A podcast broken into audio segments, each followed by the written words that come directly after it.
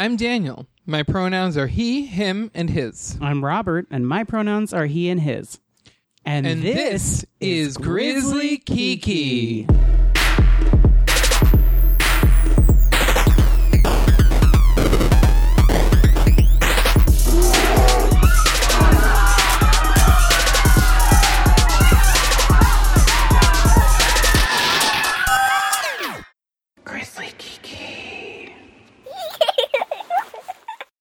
Today's episode is brought to you by Warby Parker, an eye care brand that offers chic and modern eyewear at a revolutionary price. Simply put, your glasses shouldn't cost as much as a meet and greet with James Charles. Warby Parker's prescription glasses start at $95, and they offer great customer service. I should know. And they do sunglasses, too. Buying glasses should be easy and risk-free, girl. Warby Parker's home try-on program lets you fall in love with your glasses in the comfort of your own home. Who doesn't love that? Choose up to 5 frames from hundreds of stylish options and have them shipped directly to you for free. That way you can try on all the frames and pick your favorite. And for every pair of glasses sold, Warby Parker distributes a pair of glasses to someone in need. We don't need people seeing things blurry. And Daniel wears Warby Parker, and now he can actually see me. And I'm now considering a divorce. Hey! To get started, head over to warbyporkertrial.com/Kiki. Wait. Warby Parker? That's a very different website. I was projecting. Very different. I mean, I project in all directions. Give them that link one more time. Oh, sorry. To get started, head over to warbyparkertrial.com/Kiki. Again, that's warbyparkertrial.com/Kiki. Warby Parker, modern eyewear made simple. Don't Google Warby Parker. You'll regret it. Every week I forget that we do our intro that way. Whoops. No. You think this wasn't our 400th episode. Oh, my God. Oh, my God. It is our 400th episode. Yay. Balloon drop. Woo. I'm doing my window confetti. Washer. You're doing your window washer? Yeah, I do this little dance in between us doing the intro and the, between us doing the intro and while, like, the theme song's playing, I'm like, boo-doo-boo-doo. What? Anyway. It doesn't happen live? What? Whoa. Yeah, wow. Well, excuse me? I'm pretending like it all happens. Anyway, hi. Hi. Hello. How do you do? Love you, Dizane. No, that's goodbye, I think. I can't remember. What's up? How are you? I'm good. I had like one of those weeks where by Friday I was like, I need to make it through this one day without incident or I'm going to lose my mind. You did have a week that would make anyone else think that that someone had like a voodoo doll of them or something. Yeah, I felt like it was like that episode of or that you were like of Golden Girls where they had the housekeeper who gave them the pebble and they were convinced that it was like it had like cursed them or something. Right. Yeah, I hurt my knee by kneeling on a pattern. I think I mentioned that on the last episode. We talked about that last week. Yeah. So that was about 2 or 3 days of wearing a knee brace. Then what else happened? I guess not much else. Well, no, there were a few other things that happened. Oh, somebody pushed me up the stairs one day because I guess I wasn't going fast enough and, you know, it wasn't wide enough. So, like, I was unsteady because of my knee and they just shoved me out of the way and I just went oh, right, because you were... Okay, so your knee was healing. Yeah. And it seemed like you had, you know, like you maybe had like one more day of like limping a little bit and then that happened. Yeah, it was like Tuesday or Wednesday, I think. Yeah, no, it was Tuesday. Yeah. Right. Literally the day after we recorded. Exactly. Last week, yeah. So that, and then to cap off my week on Thursday morning, I'm getting on the 7 train and look down to mind the gap, and all of a sudden I can't see, and all I saw were my glasses like falling away from me through the gap onto the train tracks. Yeah, fun. It was awful. It was like 45 minutes of hell. I have to tell you, when you texted me about that, I was just like, what? I think I responded. I was like, you need a smudging. Yeah. Like, yeah. You were in desperate need of a smudging. Mm-hmm.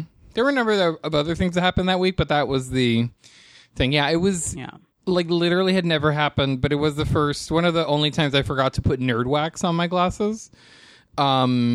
which is this like little chapstick looking tube of wax that you put on the bridge of your glasses or wherever it might slip. Mm-hmm. But it was really hot and I was sweaty. Yeah. So after freaking out for like 2 or 3 minutes, I managed to like make my way down to the like the booth. Mm-hmm.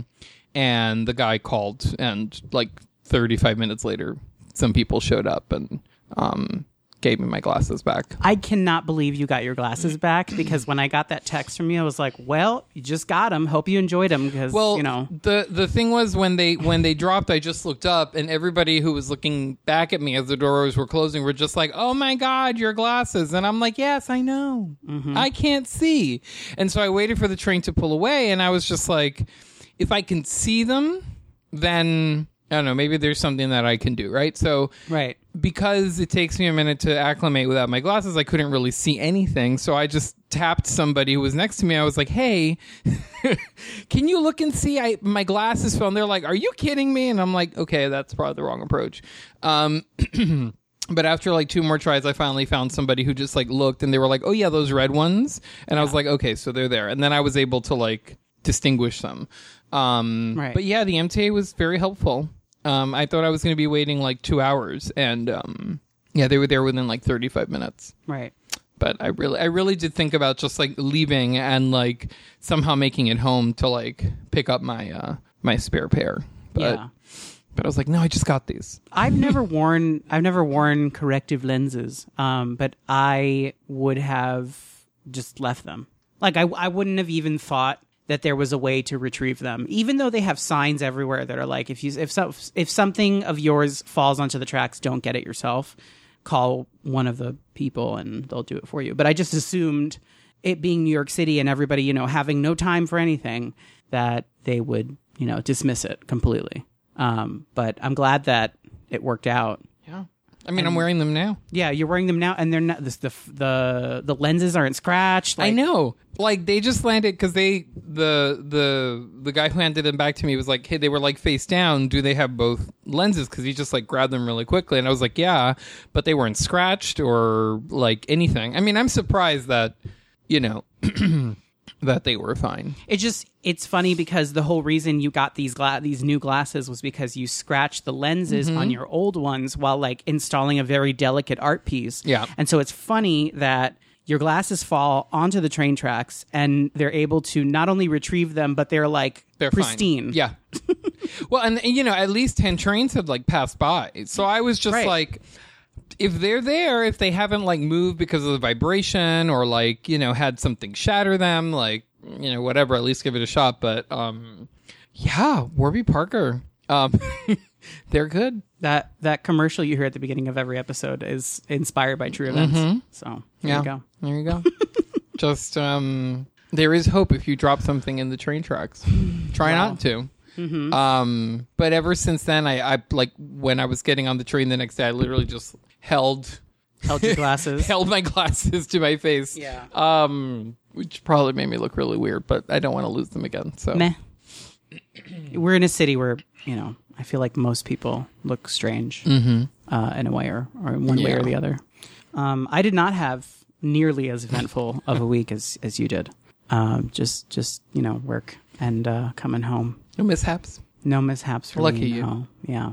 But we did watch Wig, the documentary about it's funny because all of the footage is surrounding Wigstock, mm-hmm. but they basically cover the history of Wigstock, and then the last like third of the movie is like a concert movie. Yeah. Of the most recent Wigstock mm-hmm. that took place. Well, I have to say it was really interesting because, I mean, it had been like 2 years, right, since they'd done something, because we went on like the last Wigstock cruise. So I think it was like 216. 216? Jesus Christ, 2016 or so. Maybe seven. No, yeah, I think it was like 2016 because I definitely skipped a year, and then 2018 they had the like. There was footage from the Wigstock from the year 216 in the documentary, I think. Mm, So if you, that's the, like the black and white footage. Yeah. I thought it was an incredible documentary. I think it's a great, kind of not sequel, but addition to the, you know, the documentary from 1995. From the 90s, yeah.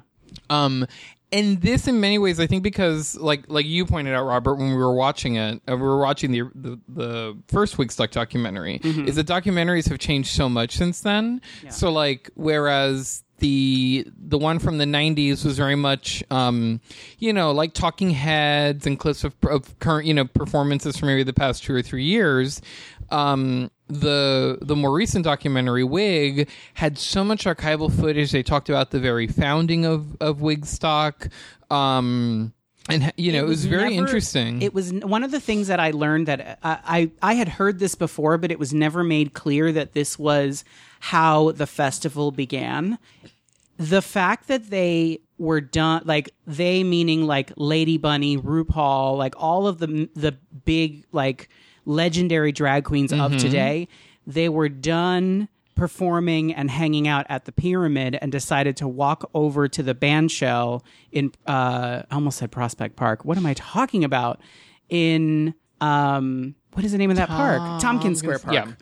Yeah. So they walk over to the bandshell in Tompkins Square Park and perform for a bunch of homeless people that were like not happy about the additional noise because they're like they're trying to sleep. And that was how Wigstock began.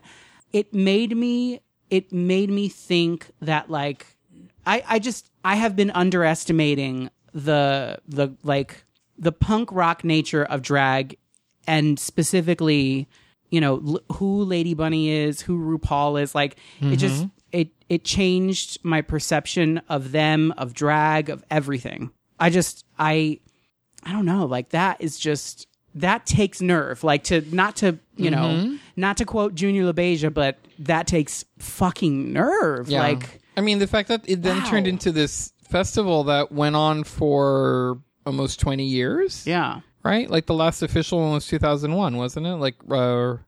Or was it 2000? And it was right before 9/11, because Bunny even said in the documentary that after 9/11, she just felt like... I think it was 2005, because they said they were going to do one more, and then it rained that year, and they were like, okay, one more. So I think it was technically 2005.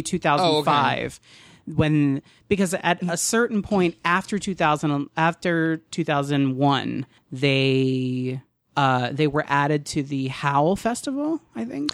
Yes. They were a partner. Like an evening. Yeah. No, but what I'm saying is sorry, 2001 was the last, like, annual one, because it had been annual since 1986. Right. Because Bunny said that it didn't feel celebratory anymore and that, like, things had changed. It was very interesting to hear that perspective. It's an amazing documentary. I also really love how they created a... what is the word? They created, like, a parallel between... the drag that was happening in the 80s and the drag that is happening today in Brooklyn via Lady Bunny and Charlene. Now that, because like, oh my god, in case good. Those of you who have seen it didn't know this, and those of you who are going to watch it, because you should watch it, don't know, is that this is actually Charlene's documentary. Yes, it is. It is the life and times of Charlene Incarnate. Yes. The fact that they just drew parallels between. You were saying between Lady Bunny and Charlene kind of just blew my mind, because I wasn't expecting it. Yeah, like I knew she was in it, but not to this extent. And also, you know, having had her on the podcast a number of times and following her over the years, like forget about that. Having like known her, having known her as like a person and as a friend, and just seeing. All of Charlene right there on the TV for everybody to learn about her was such a like an emotional moment for me to see that on screen. Again, totally not underestimated, but like took Charlene for granted, and like seeing just like how much of like a community person that she is. It just, I don't know. I thought Charlene was amazing before. I think the world of her still, and I think like I just love that they did that. I really do, and I It was so unexpected. I think that was also the gag is that it's it makes sense. Well, of course. And also having Lady Bunny talk about drag in Brooklyn and in Bushwick, she knows what's going on, and I think that's even more important and came through very clearly. Yeah, you know that she understands that, unlike some other famous drag queens, that drag does not exist in a bubble, right? You know, and she really, it's of the people. Both Charlene and Lady Bunny. I'm so happy at how amazing that documentary turned out, because when I found out that they were filming a documentary, my immediate thought was, oh, this is going to be another bloated profile of the Drag Race girls. Another opportunity for the Drag Race girls to have some more screen time, which is great. Mm-hmm. But to give them the spotlight and to make it seem like they are influencing anyone it's a mistake. It's not necessarily untrue, but it's a mistake. Yeah. And so the fact that they followed Charlene the way they did, I think is so important, because it's true. It's totally, the parallels are real between Bunny and Charlene. And it just, I'm proud to have known, to have known her. Oh my God. To know her. And yes, never. No. Knock on wood. But we need more Charlenes. Oh, yeah. You know, there was a moment in the documentary when we were watching it, and I was like, why are we following this person? Go back to Charlene. What are you doing? Why are we following this person? And it was like the TV heard me. Yeah. Immediately went back to her. I also like that they did not center Neil Patrick Harris as much as I was afraid they were going to, because, you know, he basically, you know, was the face of, I guess, the money raising part of getting the festival going, and gave money and all that.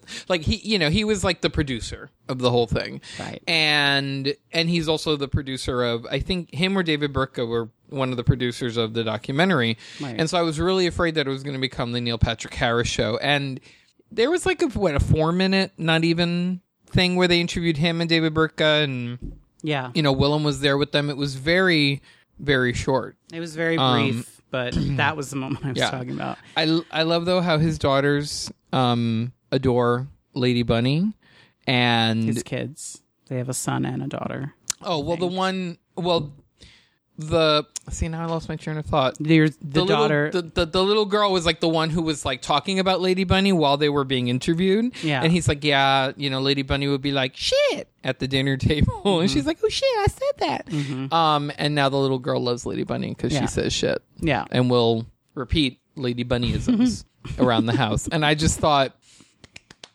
yay. Yeah. It was very cute. Yeah. I wish that we could have Bunny be children's programming for everyone, because I would have loved to have grown up with Lady Bunny as my entertainment. The one big thing I took issue with is the fact that and I get it, they used Neil Patrick Harris for clout, fine, but John Cameron Mitchell is still very much alive and agile and able to sing and all that other stuff. So why wouldn't you bring him in? I mean, he's in the archive footage for this documentary. Why would you not bring him in to perform as Hedwig? He wasn't producing. Right. It's just disappointing. I mean, I didn't think it was bad. I thought Neil Patrick Harris was really good as Hedwig, actually. But Neil Patrick Harris is amazing as Hedwig. Yeah. It's two different performances. The point is, the originator is still with us, and still very much. I mean, we saw John Cameron Mitchell twice in Hedwig on Broadway. Yep. He can still do it. He's still got it. So let's, you know. Well, maybe. It just didn't make sense to me. Maybe he will be at something else in the next few weeks. Don't get my hopes up. Let's take a break, and then when we come back, we're going to talk about Tales of the City, and fair warning, if you have not seen the show, we are going to spoil it. So you've been warned. Stick around. We'll be right back. Oh, hi, it's me, Robert, and I have a question. Do you shop on Amazon? If so, you can be a supporter of our show. Just go to grizzlykiki.com and click the Amazon button in our menu. Anytime you shop on Amazon using our link, we'll get a small commission on everything you buy. And it's free. There's no cost to you, as the money comes out of Amazon's pocket, not yours. So bookmark it, use it, and every time you buy from Amazon, you'll be helping us keep the Kiki going. And we're back, and we're here to talk about Tales of the City, the limited Netflix series that picks up where the, what is it, the third season? This would be the fourth sequel to the original series, miniseries? Or like third sequel. Sure. One, two, yeah. Yeah so it's the, like the fourth iteration of the TV version of Tales of the City, which is based on a series of books written by Armistead Maupin. However, this latest set of stories actually doesn't exist in written form. Oh. So, yeah, right. It's not a part of it. Right. Just again, a reminder, we are going to spoil the shit out of the series. So once again, if you haven't seen it, we're about to spoil it. So, but it is a great show. Mm-hmm. Let's start there, because I feel like I have a tendency to start with the negative. But yes, it was a great show.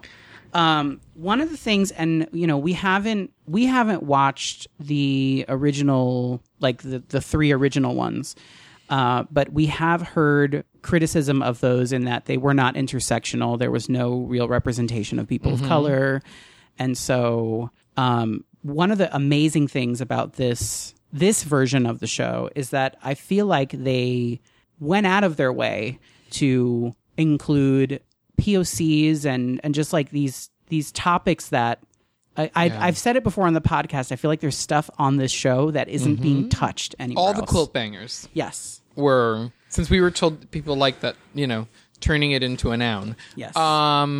Yeah, but what I also, to add on to what you said, it was very diverse, but it was all kind of had this like 90s high, like almost plasticky look to it that I really appreciated. So like while I've probably seen like a snippet or two of the original ones, I kind of didn't need to have seen the other ones to appreciate what was going on here. And I like that they kept the flavor of it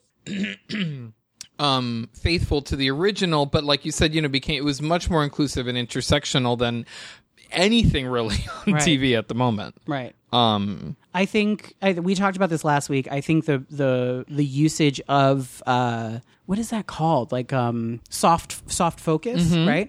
I think the usage of soft focus is, and the vibrant colors, is a callback to The Wizard of Oz and when Dorothy steps out of the house and everything's in color. Oh, yeah, because they do have to walk up that, like, all those stairs to get to Barbary Lane. And it is. And then it's, like, there. And I don't know if you've noticed, but the walk up the stairs, anytime it was filmed, it was sort of gray. Mm-hmm. So, and then the opening of the again, like, gray door. Mm-hmm. And then everything's colorful. Very colorful land, yeah. So overall,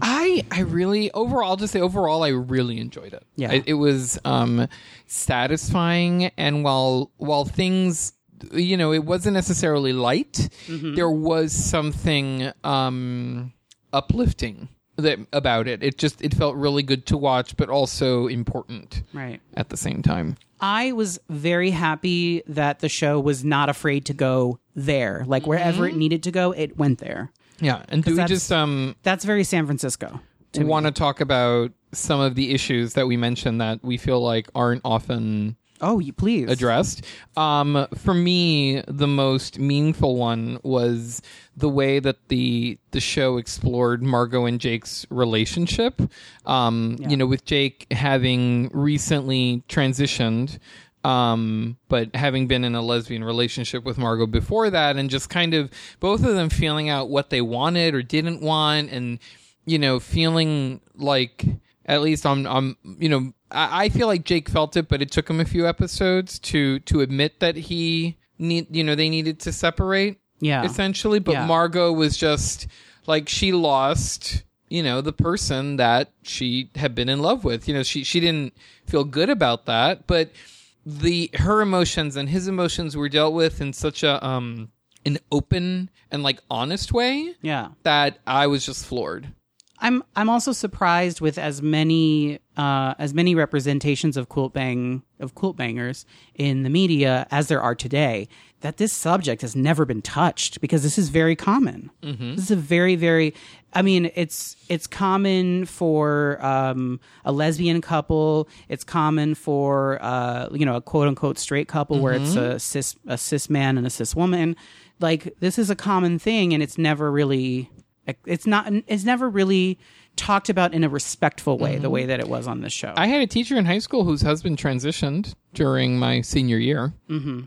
And they stayed together, right? Yeah. Yeah. Yeah. I remember you telling me like about the last thing I heard 2 or 3 years ago, they were still together. Right. So these things do happen. I just think it's beyond the reach of some of the media that we consume to handle it properly, I think. Well, right. To handle it properly. It's just, like I said, I've only ever seen it explored in a joking way. Mm-hmm. So I was really, I don't know. I really appreciated the fact that we have this piece of representation here that is very important. Mm-hmm. I also didn't know that Anna Madrigal was a trans woman, and that, you know, here you have this matriarch of this family, and she is a trans woman. I think that in itself is groundbreaking, you know? So, let's talk about, similarly, do you want to talk about episode 8 really quick? Oh, yeah. We'll bounce around. Because we're talking about exactly Anna. The fact that an entire episode was devoted to her past, I thought, was fascinating, because forget about her past. The entire episode being dedicated to being trans in the 60s. In the 60s, and how she, you know, showed up, arrived in San Francisco. I think it was like 1960 or 66. But she was already, I think, in her 30s or so.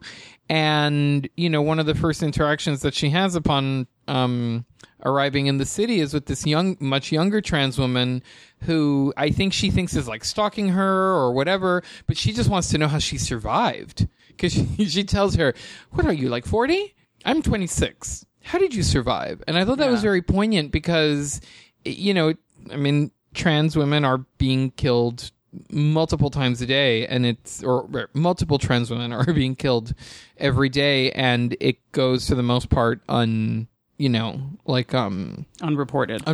Right. And so to have that concern voiced, you know, like way back then, it's just like, even then, you know, they were, you know, the trans community was trying to help each other survive and figure out, you know, techniques on how to survive everybody else. I think that we regularly forget that, you know, in the 60s, the spread of information was slower, and there was a lot of stuff that just wasn't available. Mm-hmm. And so that moment when Isela corners Anna in the bookstore and was like, "How did you survive?" It was just like, oh my God. I didn't even that didn't even cross my mind that might be why. I just assumed, probably like Anna did, that Isela clocked her and was just like, "Oh, here's this woman who thinks she's living stealth. I'm going to go, you know, burst her bubble."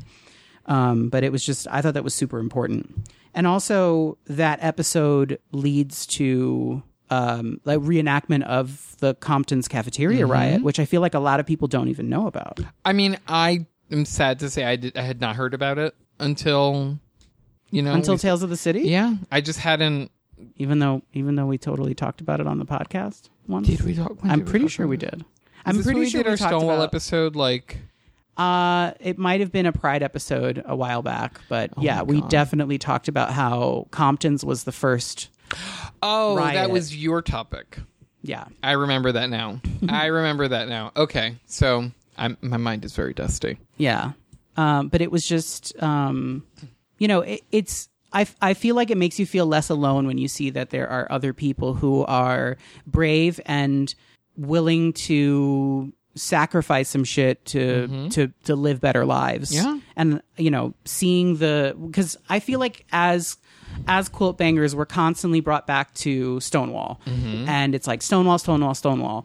And we completely forget about things like Compton's Cafeteria. And it's important to remember that there are other queer meccas other than New York City, you know, and many more benchmark moments. Exactly. As well. Exactly. Yeah. So let's talk about Michael and Ben. That was an interesting relationship throughout the course of the series, I think. Yes. The fact that Michael and Ben are exploring having condomless sex, and Michael is having a hard time wrapping his brain around it because he is HIV positive and concerned about spreading the disease to his partner. Mm-hmm. It's something that I feel like other shows aren't really talking about this. No, nor would they have shown, like, or rather explored the struggle that Michael was having with it. You know, like the moment when he went to his doctor and was like, so what do I do? And the doctor was like, I can't, like, give you an answer. All I can tell you is that you are at this point undetectable. So the risk of spreading it to your partner, you know, by not using a condom is, you know, like, next to none. Right. But it's up to your comfort level. And Ben was also on PrEP. Exactly. So they were doing everything that they had to do in order to, you know, not use a condom and still be safe. Mm-hmm. You know? But I like that they showed the struggle he was having, because I feel like, mm-hmm. again, in a lot of other forms of media, it would either be, okay, let's do this, or no, not at all. You know, there wouldn't be this, you know, devoting air, you know, screen time to him thinking about this, or, right. you know, showing them, like, you know, being like, well, I think it was the one where Michael was like, okay, let's try this, but he couldn't. And then they were like, well, let's move on to something else. Right. You know, and it was very, like a real relationship. Right. You know, it's not a this or that or black and white. You know, there's all this stuff in between as well. To me, the other thing is that most of the time when we're shown a relationship where one partner is HIV positive and the other one is HIV negative, there is this thing where it's like beating us over the head with, like, condom sex. And yes, condoms do prevent the spread of diseases and viruses like HIV,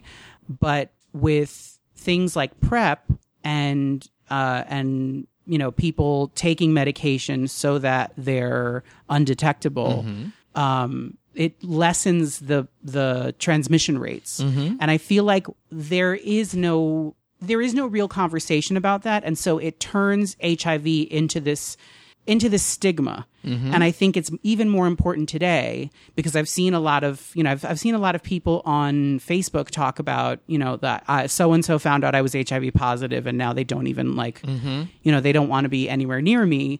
And it's like these, you know, whereas this was a disease that did not have any sort of, like, there was no possibility for long-term, like, treatment. Mm-hmm. That's different today. It's a new day. It's a new world. It's definitely not a death sentence anymore. Exactly. It's not a death sentence anymore. And so I feel like we're not talking about that either. And so we need to break the stigma with that. Mm-hmm. So people living with HIV can have a flourishing sex life if they mm-hmm. want it, you know? Yeah. You know, at the end of the day, I think it all, you know, what this showed is just, it's all about being safe, responsible, and honest about your own comfort level. Absolutely. You know, and also if you're, you know, like, if you're the person who can't handle it, then you can't handle it. Right. And you keep on. You know, there is no reason to, like you said, you know, Robert, like, continue feeding into, you know, the stigmatization of HIV. Like, yeah. it is what it is, and that's it. You know, right. And, like, you can live with it and you can take care of yourself, but there's no need to ostracize people. But what's important to me about this specific storyline is that it teaches people that there is a life outside of having to use condoms mm-hmm. every time when you're with someone. I mean, it is my personal opinion that if you're having sex at all, if you're having anonymous sex at all, that you should use a condom, because mm-hmm. that, for me personally, that is what I would do. Mm-hmm. But I think showing that someone who is taking their meds and is undetectable, that it lessens, I think, like, the fact that they're showing it on this show, mm-hmm. the spread of information needs to continue like this. Yeah. Absolutely. Because I feel like it's not really out there. No. Not in mass, you know, like, we need more of that. Mm-hmm. Let's come back to Jake for a quick yeah. second, because I really found the relationship he has with his family, specifically with his mom, really interesting. And we touched upon the idea of the concept that if you transition from female to male, it's like you've upgraded, mm-hmm. and you totally see that with Jake's family. Oh my God, in this show, that moment when his mother looked at him and Margot and was like, well, so what about babies? You know, blah, blah, blah. And she's like, oh, now, you know, you can be like a normal family. I just cringed. Yeah. Like, I just wanted to curl into a ball because it was just like, so your son has just, you know, fully transitioned or, you know, whatever. And, but, so now in her mind, it's funny because you could see that the way she was wrapping her head around her son being a man. Her son being a man was, okay, this is good because, well, he's dating a woman and they can have kids and then it'll just be like, you know, normal. Right. Like it fit within her kind of concept of the binary. You know, it was just like, okay, and I get, like, I can deal with this. Yeah. But it's still hurtful. It's a lot like at the very beginning of the first episode, we see Margot is made uncomfortable by this exchange at a bakery, mm-hmm. where her and Jake are perceived to be a cis straight couple, mm-hmm. and you know it's just like I like that that's being explored because I feel like that's another thing that people mm-hmm. don't really talk about is, you know, when Jake finally moves back in with his family and he's trying to be in the kitchen. His mom is like, no, this isn't your place anymore. Go hang out with the guys in the living room. Oh, that was so like I would never even think about that. Like, it's just it's the continued fostering of removing all tenderness mm-hmm. from men. Men are not allowed to be tender at all. Also, I love that they that Jake was Latinx just for my own purposes, I guess, because I understood, like, and as I'm sure you did too, just especially that scene where mm-hmm. it's like the kitchen, that's where the women go after dinner's over, whatever, you know, and the men are like watching sports. It's just so relatable for both of us. Like, so relatable. It's like, oh my God, like mm-hmm. that after every holiday, it's like all the women and me would be in the kitchen and everybody else would be in the living room, you know, and I saw, oh my God, and now he's not allowed to, like, just be wherever he wants. He's like being, you know, like assigned a very gendered space. Yeah. And, you know, without any say in it. Yeah, absolutely. Just, it was very sad. Yeah. The another thing that was interesting about this series is that they had actual cult bangers as the actors mm-hmm. in the show. So we have Ellen Page, who is gay. Yeah. Yep. Okay. And then Garcia, who plays Jake, and they are trans, non-binary actor. Then you have Jen Richards, who plays a young Anna, and she's trans. And she was, I think we first saw her, or for any length of time, in that the I Am Kate on the bus. On the bus, she mm-hmm. was on the bus. Yeah, she was great. Absolutely amazing to watch. Oh, yeah. Yeah. Then Dickie Hart, who plays Mateo, who's the guy that Jake is kind of going back and forth with and like... No, wrong person. That wasn't him? No. Who was he? Dickie Hart was what is her name? Marianne's friend. The woman with the big house. Oh, Dee Dee's like butler? Dee Dee's housekeeper. Oh, that was... Oh, I thought that was the other house. Really? Mateo. I did. I really did. Like, really? Well, great. But my inclusion of Dickie Hart is not about him being gay. It's about him actually being deaf and playing a deaf character on the show. Yeah. So he was amazing too. Thanks for reading my notes. Just saying. Yes, and then representation for me specifically. Well, not completely, but yes, partially. We have Daniela Vega, who plays Isela, and she is a trans woman from Chile, which warms my heart. Like, I love it. And I also love that that Hollywood is like falling all over themselves for her because mm-hmm. she was not. I think she was in a movie that was nominated for an Oscar, and I mean, she is killing it in this show. The acting, like, I mean, that's probably where we're going next. Mm-hmm. Most of the people we've just mentioned, like their acting, because like not all the acting was great on this show, but she was a force. Yes, like, and it's funny because you know because she was one of the few people who when they would do flashbacks, like she was playing herself young and then herself older. Yeah. As well. Yeah. And those prosthetics were not sinful. They should not have done that to her. But rude. Just seeing the progression, how she was like just very I guess like impetuous or like impulsive when she was younger, and then turned into this kind of quiet force when she was older, and kind of doing her activism and engaging with the community. It was just you could feel that evolution. Mm-hmm. And she is just amazing to watch because she embodied both, I think, completely. Mm-hmm. As well. Yeah.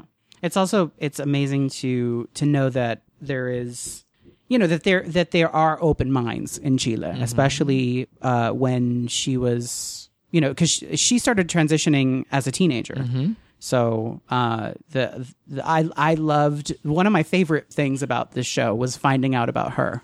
Yeah. And I hope that we see plenty more of Daniela Vega. Mm-hmm. I also wanted to say how it broke my heart that Shauna would watch old episodes of Marianne's talk show as her way of connecting with her mother. Like it was really sad. Yeah.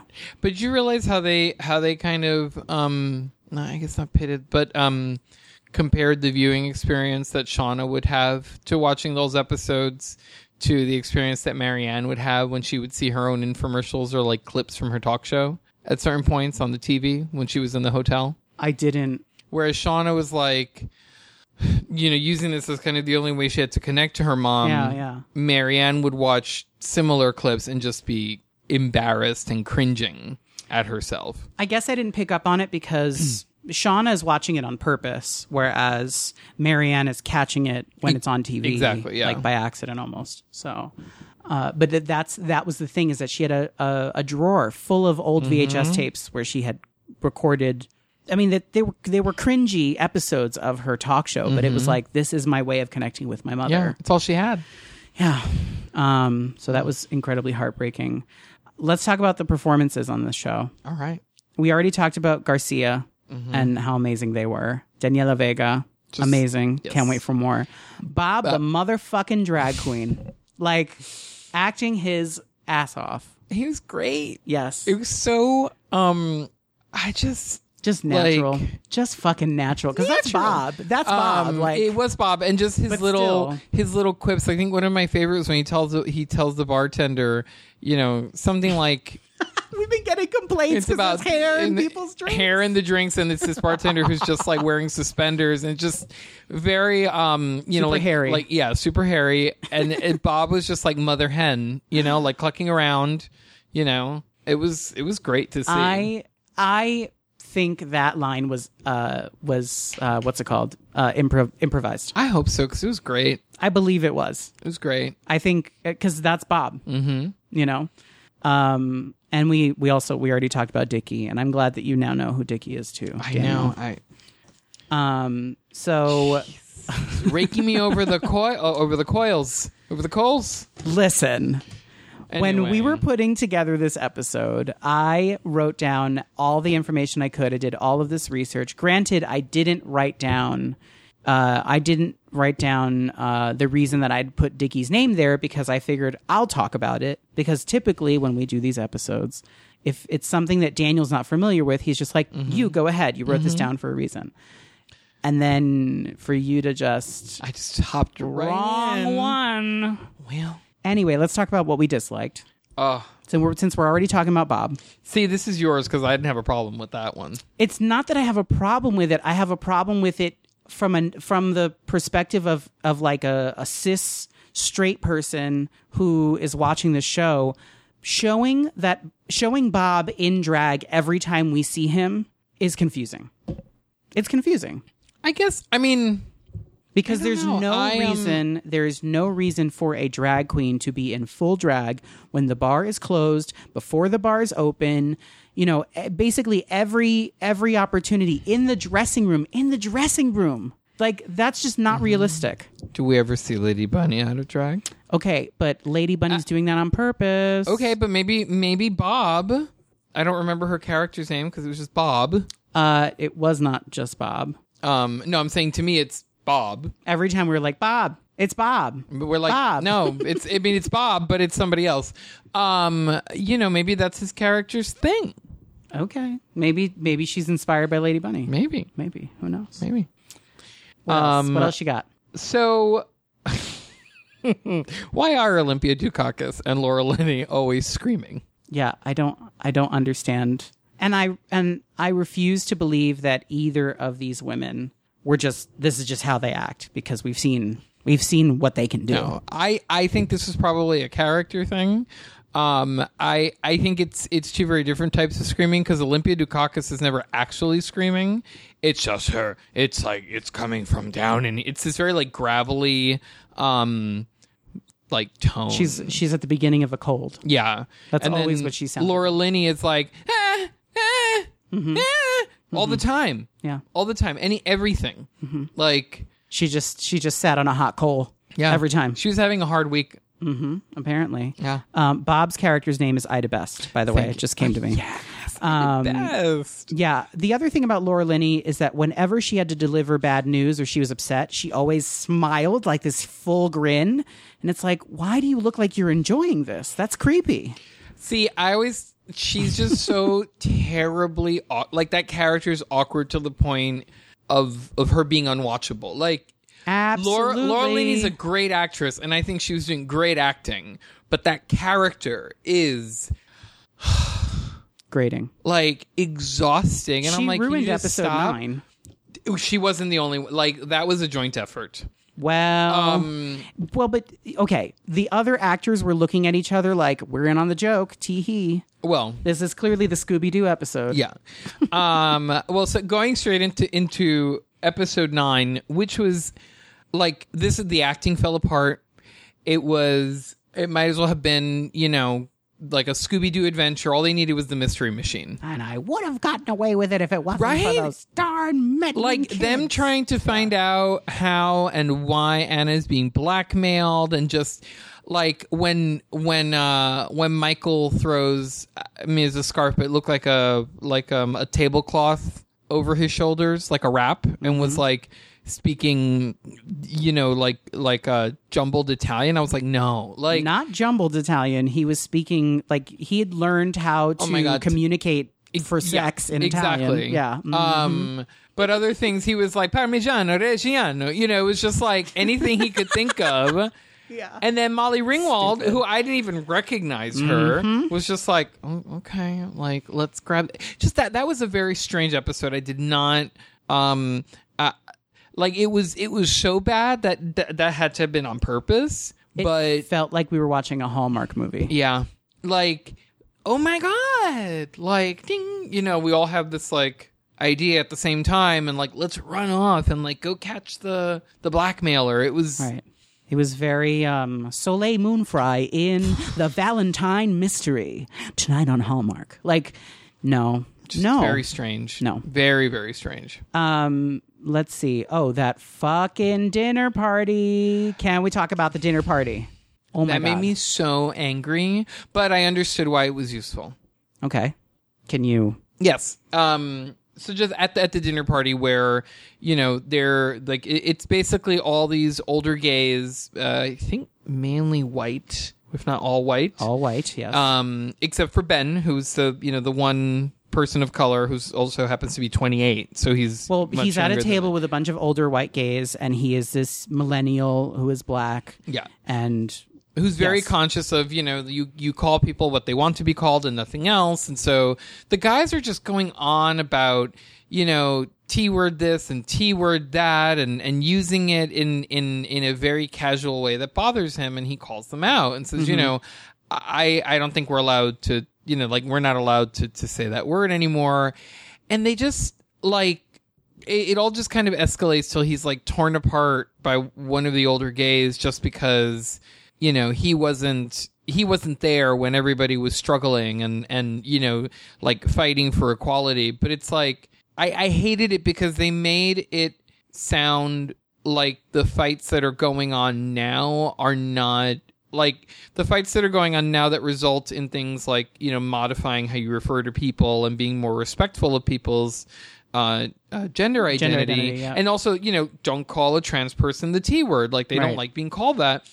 Like, you being exempt from having to follow those rules as well, it really bothered me. But I saw that they were, you know, using it to basically illustrate how, like, no, like, you're not exempt. Like, this is for everybody to follow. I feel like that wasn't the message sent, because, you know, this guy goes on this whole, he gives this whole soliloquy, not just about fighting for rights, but also about experiencing all of his friends and loved ones dying of HIV. Mm-hmm. And then it uses all of that almost as if it's like social currency, mm-hmm. so that he can be a racist and super transphobic in private if he wants to be. Mm-hmm. You know, like, to me, that's the wrong message, because then what ends up happening is that Ben leaves the dinner and Michael never sticks up for him, which I know Michael knows better.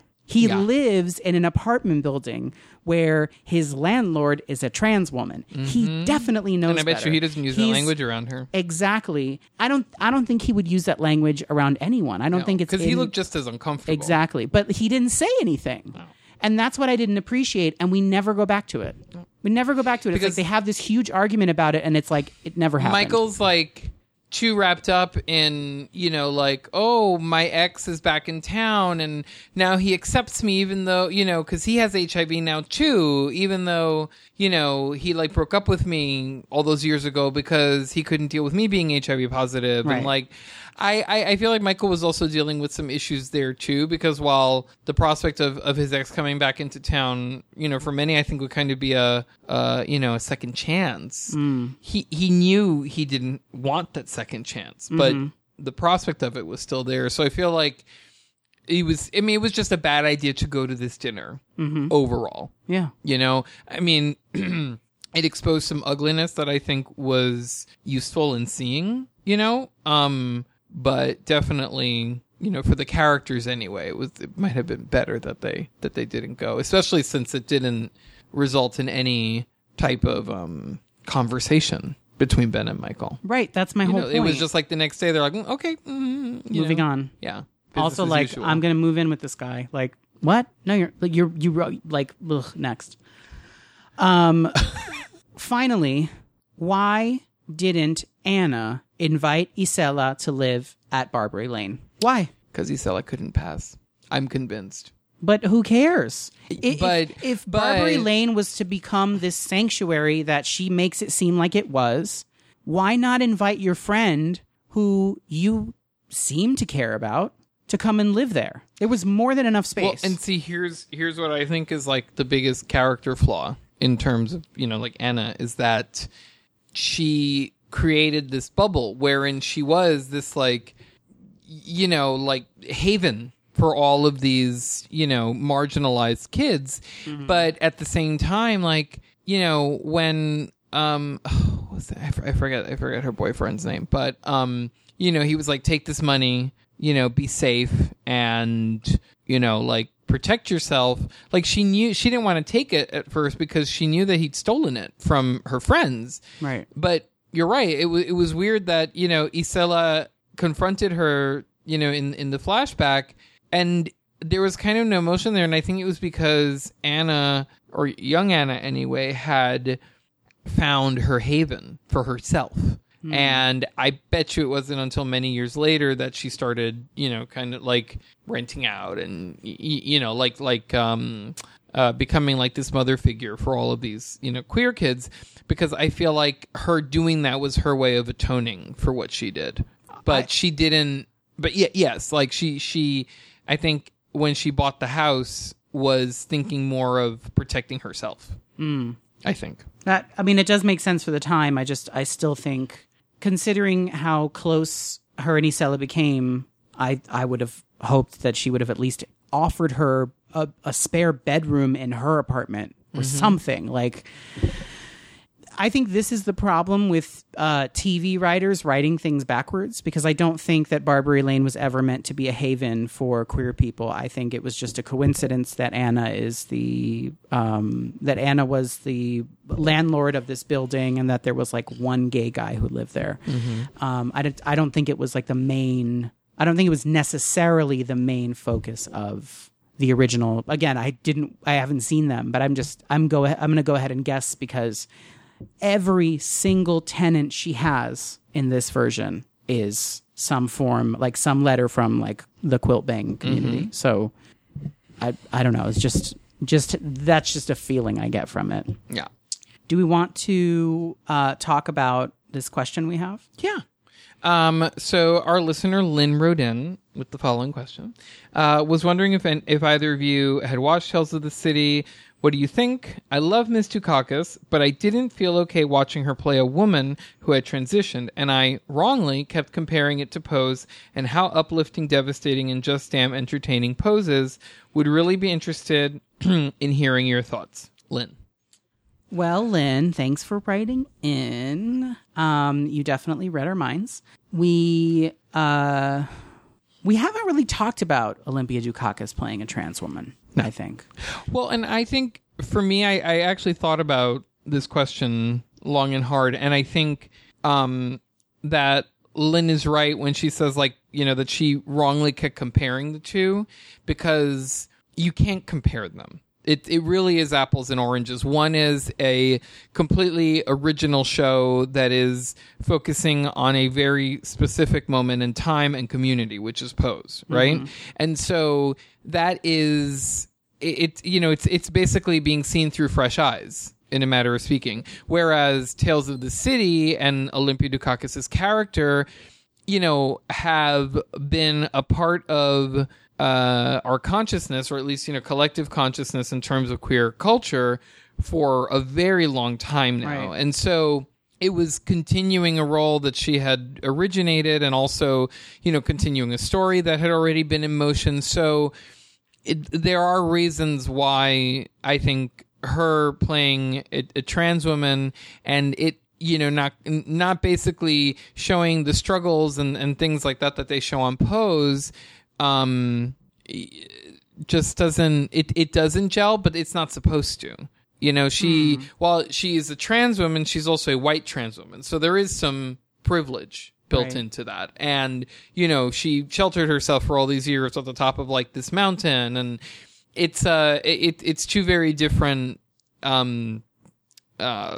points of view. And I think whereas Pose is existing very much in a real time and space, I think Barbary Lane is a much more idealized and kind of fake space. Okay. Yeah. I'm not going to defend Olympia Dukakis playing this character. Mm. I think it says something that they asked a trans woman to play her as like when she was young, and they kept the same actress who played her in the previous three versions of it.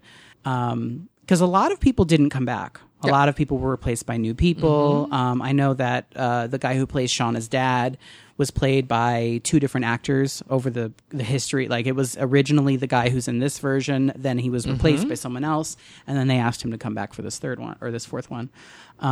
So that part is a little iffy. So I don't know. I would have loved to have seen a trans woman play Anna Madrigal. Yeah, absolutely. In this version. Yeah. I mean, we did get that in young Anna, but I think that, you know, I think that feeling uncomfortable watching her do this makes sense. I think it totally makes sense. Totally valid. And I think that, I honestly think the only reason they did it is because they were able to get her to come back and reprise her role. I think that was pretty much it. Otherwise, I feel like left in the hands of these creators, we would have been seeing a trans woman or someone non-binary playing absolutely Anna. Yeah. And then to get to the point about Pose, I think what Lynn is getting at is less about actually comparing the two shows to one another, because it's not about that. I think, because I see what you're talking about, Lynn, because I'm doing it too. I'm totally right here comparing Pose and Tales of the City. I think from a nutritional facts standpoint, if that makes sense. So I see why you compare the two. I think we both, you and I, Lynn, I think we know that we shouldn't be comparing these shows, right? Like, they're not similar. The only way they're similar is that they're representations of the quilt bang community. But other than that, they're not similar. But I do constantly think about how much better Pose is than this show. And I hate saying that because I don't want to compare the two. They're two very different shows. But I do it. I'm doing it like without thinking. So I'm right there with you, Lynn. But they can exist together at the same time and serve different purposes and be great separately. And yeah, because we need all kinds of different representations of our community. And so I talked about this last week, but I'm so happy that there are so many different representations of the quilt bang community on television right now. And some like really hidden ones too sometimes, which... Well, like what? Like Claws. Okay. We've talked about it, but if any of our listeners watch Claws, please let us know if you think that Claws is very queer. Because we both think that it's extremely queer, and I don't ever see the show being discussed in that perspective. I've heard it. Oh, really? I've heard it talked about a couple times, you know, you have Quiet Ann, who is a lesbian, and then you have Uncle Daddy, who's bisexual. Mm-hmm. So I've heard it discussed on other podcasts before. I just think we've never really talked about it because I feel like, okay, follow me on this one. I feel like we treat not Pose. Wow. I just want to talk about Pose. Look at me. I feel like we talk about, or we treat Claws like she is the side chick. Does that make sense? You do. I'm down to watch it anytime because I love it. For some reason, we will sit down to watch Claws, and I'm just like, not today.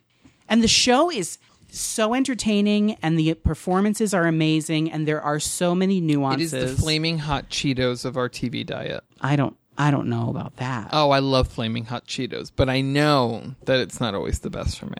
So, just as an example, and I'm convinced at this point of this, I feel like there are little tiny details of like imperfections in the show that are there on purpose, such as Niecy Nash's wig line. You can always see the lace on her wigs, and I notice it, and then I'm like, that has to be on purpose, right? And it makes me like the show more because I feel like in real life would see it happens. You would see a hairline. I mean, on episode 2, it looked like she was wearing a really forward headband because, you know, they were trying. They were really trying to hide the lace with baby hairs, but it had a straight. But I think that person under that much stress just doesn't have time to be laying down, to be gluing down a lace front and laying down her baby hairs like that. She's going to do it once and then hope that you're fooled every time. I'm surprised that Desna is as fierce as she is on a daily basis on that show because that couldn't be me. Right. With all those worries, right? I would... Yeah. I'd fall apart. But anyway, we didn't come here to talk about Claws. No. Sorry. But maybe we will. Let us know. Mm-hmm. Well, that brings us to the end of our review of Tales of the City. Let us know what you thought. And thank you, Lynn, for writing in. That was fun. We're going to take a break. And when we come back, we've got some Keto Corner stuff for you. And we got some stuff we're excited about. So stick around. We'll be right back. Today's episode is brought to you by Quip, an innovative oral care brand that makes it easier than ever to maintain a healthy brushing routine. The simple secret to great oral health is good technique, consistent brushing, and regular upkeep. Do away with the myth that more power and features means a better clean by trying out their beautifully designed electric toothbrushes. They also take the guesswork out of replacing your toothbrush by delivering a new head and fresh batteries to you every 3 months. Shipping is free, and you can cancel at any time. We use Quip, and it's made us smile more because our teeth are actually clean. Quip is offering you, our listeners, $10 off your first refill by signing up at tryquip.com/Kiki. Again, that's tryquip.com/Kiki. Quip, oral care designed for a modern lifestyle. We're back. And first up is Keto Corner. Do you want to tell us what's in our Keto Corner? I do. Game? So this week in our Keto Corner, we have the Keto Egg Loaf recipe from High Fat High Fun on YouTube. High Fat High Fun is this great YouTube channel where the host... Aaron, thank you. I don't remember. He tries out a lot of different recipes, shows you... how he makes them, obviously, but also like alternatives and kind of quicker ways of doing some of these recipes. No, that's not a thing he does. Well, like with this one, he did. Well, he did. Yeah. No, he didn't. That's just the recipe. The recipe is that easy and simple. I thought he changed it. The thing that I like that he does is he does a thing called Keto Critique where he makes a recipe, and he and his wife are doing keto together. So he'll make a recipe and then get her take on like how it came out, and he lets you vote on what the recipe is going to be. So he'll pick 3 recipes from like a particular group. Like he'll pick like a Mexican inspired recipe, for example, and then you actually get to vote on his YouTube channel as to what recipe he's going to do. Which I think is really interesting because there are a lot of recipes that we come across and we wonder like, oh, is this going to be any good? Because, we've never tried to do keto enchiladas, but that's the example I'm going to give you. You know, we've tried to do keto enchiladas and they always come out tasting like eggs or whatever, you know? Yeah. So I think it's interesting that he is actually making these and then telling you if it's good or bad in a quick way. Because there's another YouTube channel where the videos are kind of long and, they're also testing out some stuff, you know what I'm talking about. But come back an hour later and they haven't gotten to the point yet. Exactly. The food's not even done cooking yet. Anyway. It's a 5-minute recipe. So Aaron has an amazing recipe for something called a keto egg loaf, which tastes delicious. Exactly like French toast. Mm-hmm. And it is literally just eggs, cream cheese, and... Well, we're going to put the recipe... Yeah, it's literally like 3 or 4 ingredients. But the great part about it is that you throw it all in the blender and then you bake it and you're basically done. And it comes out looking gorgeous. Like it looks like you baked French toast, but like everything's already in it. Like that's the cool thing is that, French toast, like you need bread and then you need to like cook it in the egg and add cinnamon. But this... has that eggy, bready, soft, and like cinnamon. Specifically, it tastes very French much toast. Like challah. Yeah. Like challah French toast. You just put some toppings on it, and you're good to go. And it is delicious and very filling. Yes. And you can make it and reheat it like 30 seconds in the microwave, and it tastes, like when you first made it. So it's good for meal prep and for like a sweet snack. Like we've been making things like pancakes lately. The almond flour pancake recipe we shared a few weeks ago. That's like become our like sweet snack. Which I love because you just make some more when you're making your breakfast. It's mostly because our we had these little mason jars that we would make keto ice cream in, and the last one broke. So now we can't make keto That's where it went. Cream. I forgot about that. Yeah, it broke. So we should buy more mason jars. We should make keto ice cream and keto pancakes and... Fuck a pancake. Let's make waffles. We don't have a waffle iron. Let's buy a waffle iron. Oh. Can we... Is that a thing that you can buy for like the stovetop? I don't know. We're gonna look it up. I've never had one. We're doing it. We're fucking doing it. If we get one, can it be a little mini waffle iron? Sure. To make mini waffles? It can be whatever waffle iron you want. I want to fill the crannies. The nooks and crannies. The nooks and crannies with syrup, yeah. Yeah, sounds great. Mm. Well, now it's time for I'm So Excited. I'm so excited! I'm so excited! Me siento muy excited.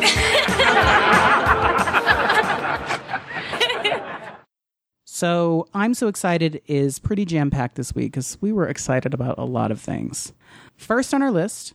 is the episode of Queer Walk called Courage is Contagious with an interview with Dr. Sammy Shock. And we also get a shout out on that episode. So thanks to the hosts of Queer Walk, Money and Nikita, for your shout out. It meant a lot to us. But also thank you for the work you do, because this interview that you did with Dr. Sammy Shock was what we needed to hear. And she talks about learning in public, which I think is a thing that we have both struggled with, especially through the podcast, mm-hmm. and how it's important to not only show that you've learned something from like a particular mistake you've made, but also to let the lesson live on so that other people can find it and learn from it as yep. well. So, but there's a lot of talk of that. And I mean, the interview with Dr. Shock is just very insightful. And I recommend that everybody go listen to it. Again, it is the Queer Walk episode, entitled Courage is Contagious. Super inspiring and informative and insightful, like all of the I words. Go listen to it, please. Mm-hmm. And make sure you subscribe to Queer Walk because that's important too. Yep. So Pose is next on our list. We're still excited. This season is amazing. It is just, it's such amazing. Just such a beautiful present every Tuesday at 10. I literally wait all day for it, and I don't like, I get just bored waiting to watch it because I'm like, I can't do anything because Pose may be on in 3 hours, but like I can't do anything until Pose. I get mad at 9 o'clock that I'm like, why can't I just pay? Why can't I pay extra to get it early? I want to watch it now. Yeah. It's just every episode is just covering like so much ground in really a short amount of time. Yes, I mean for me the highlight of this last episode was when.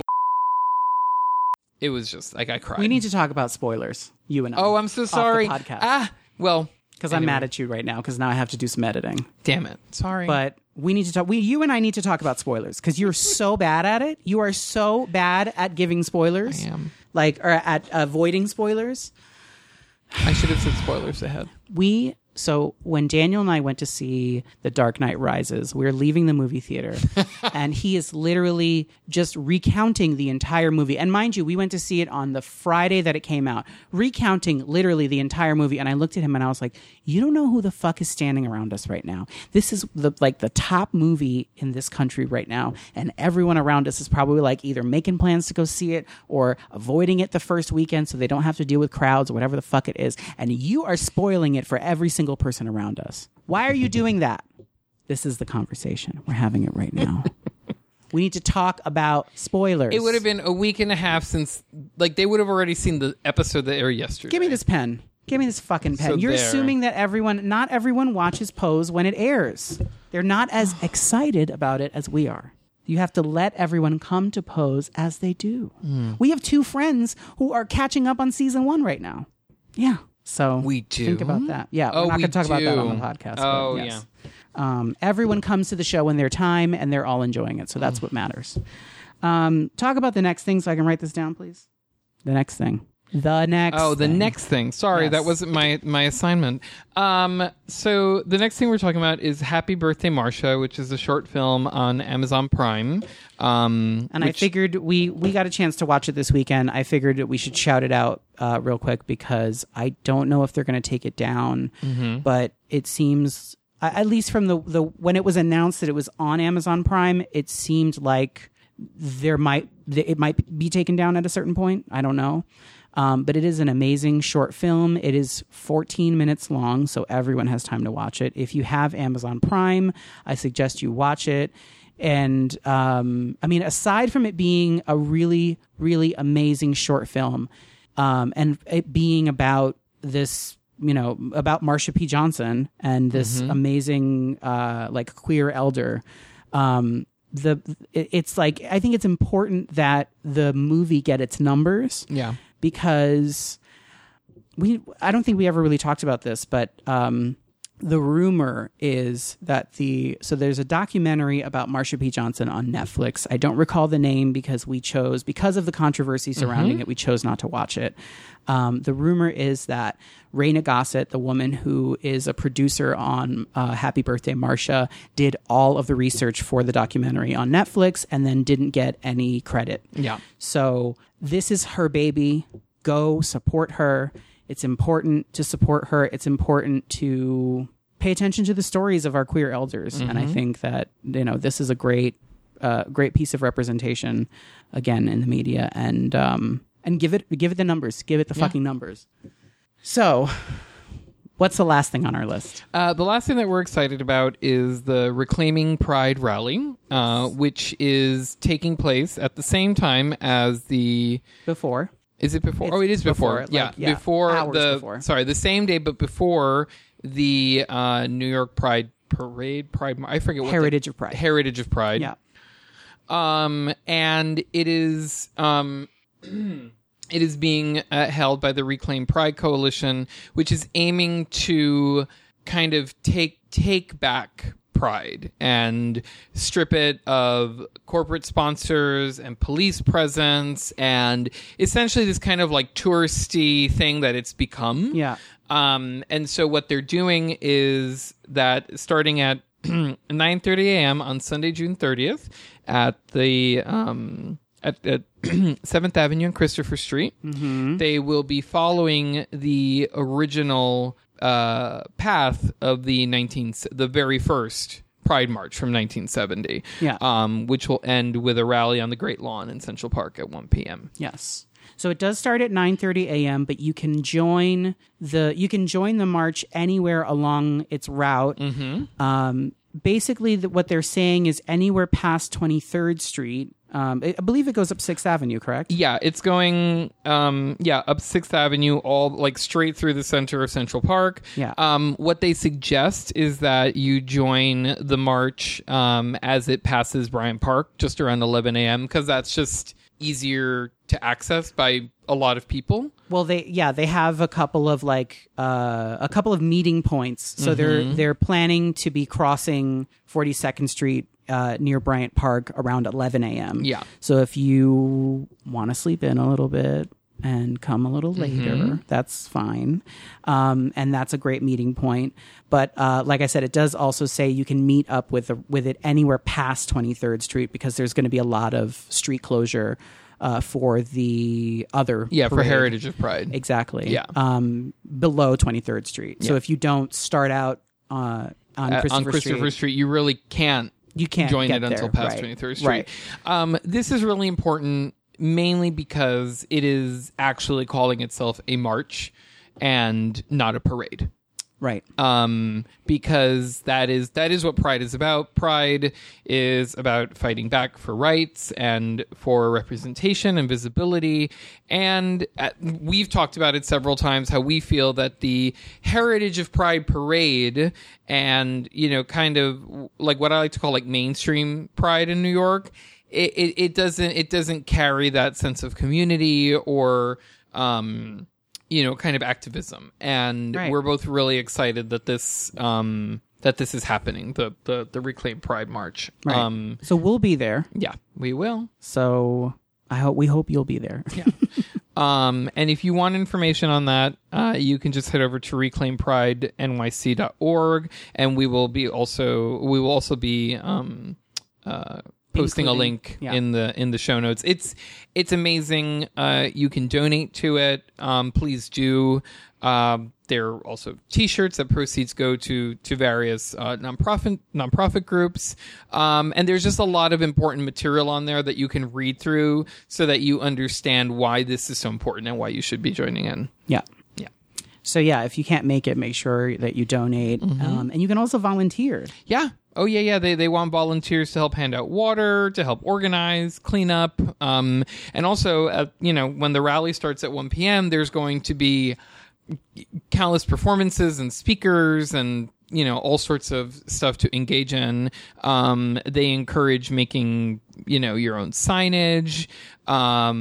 Bring a blanket, and if you don't want that blanket, you can actually leave it in certain drop boxes they're going to have on the Great Lawn, and they're going to donate them to various quilt bang nonprofits to give out to homeless queer people. Yes. Yeah. I mean, I love how they're thinking of everything. Yeah. Oh, absolutely. Yeah, everything. There's a huge section on on people with disabilities joining the march, and there are vans. There are going to be vans to help transport. Or, I'm sorry, not vans. There's going to be a bus that follows the route for people with disabilities who need to sit, and so that everyone, literally everyone, can be represented, and the elderly, in this. So you can join in regardless of your age. Yeah, exactly. So they are making it almost completely accessible for everybody, right, to join in on. Right. Yeah. I'm really excited about that. Yeah, I can't wait. Me too. So that brings us to the end of another episode. Yes, we are Grizzly Geeking on everything. That means Facebook, Twitter, Instagram. Be sure to follow us there. Be sure to email us at grizzlygeeky@gmail.com, and maybe we'll answer your question on the air. And don't forget to subscribe on iTunes and Spotify. So until next time, bye.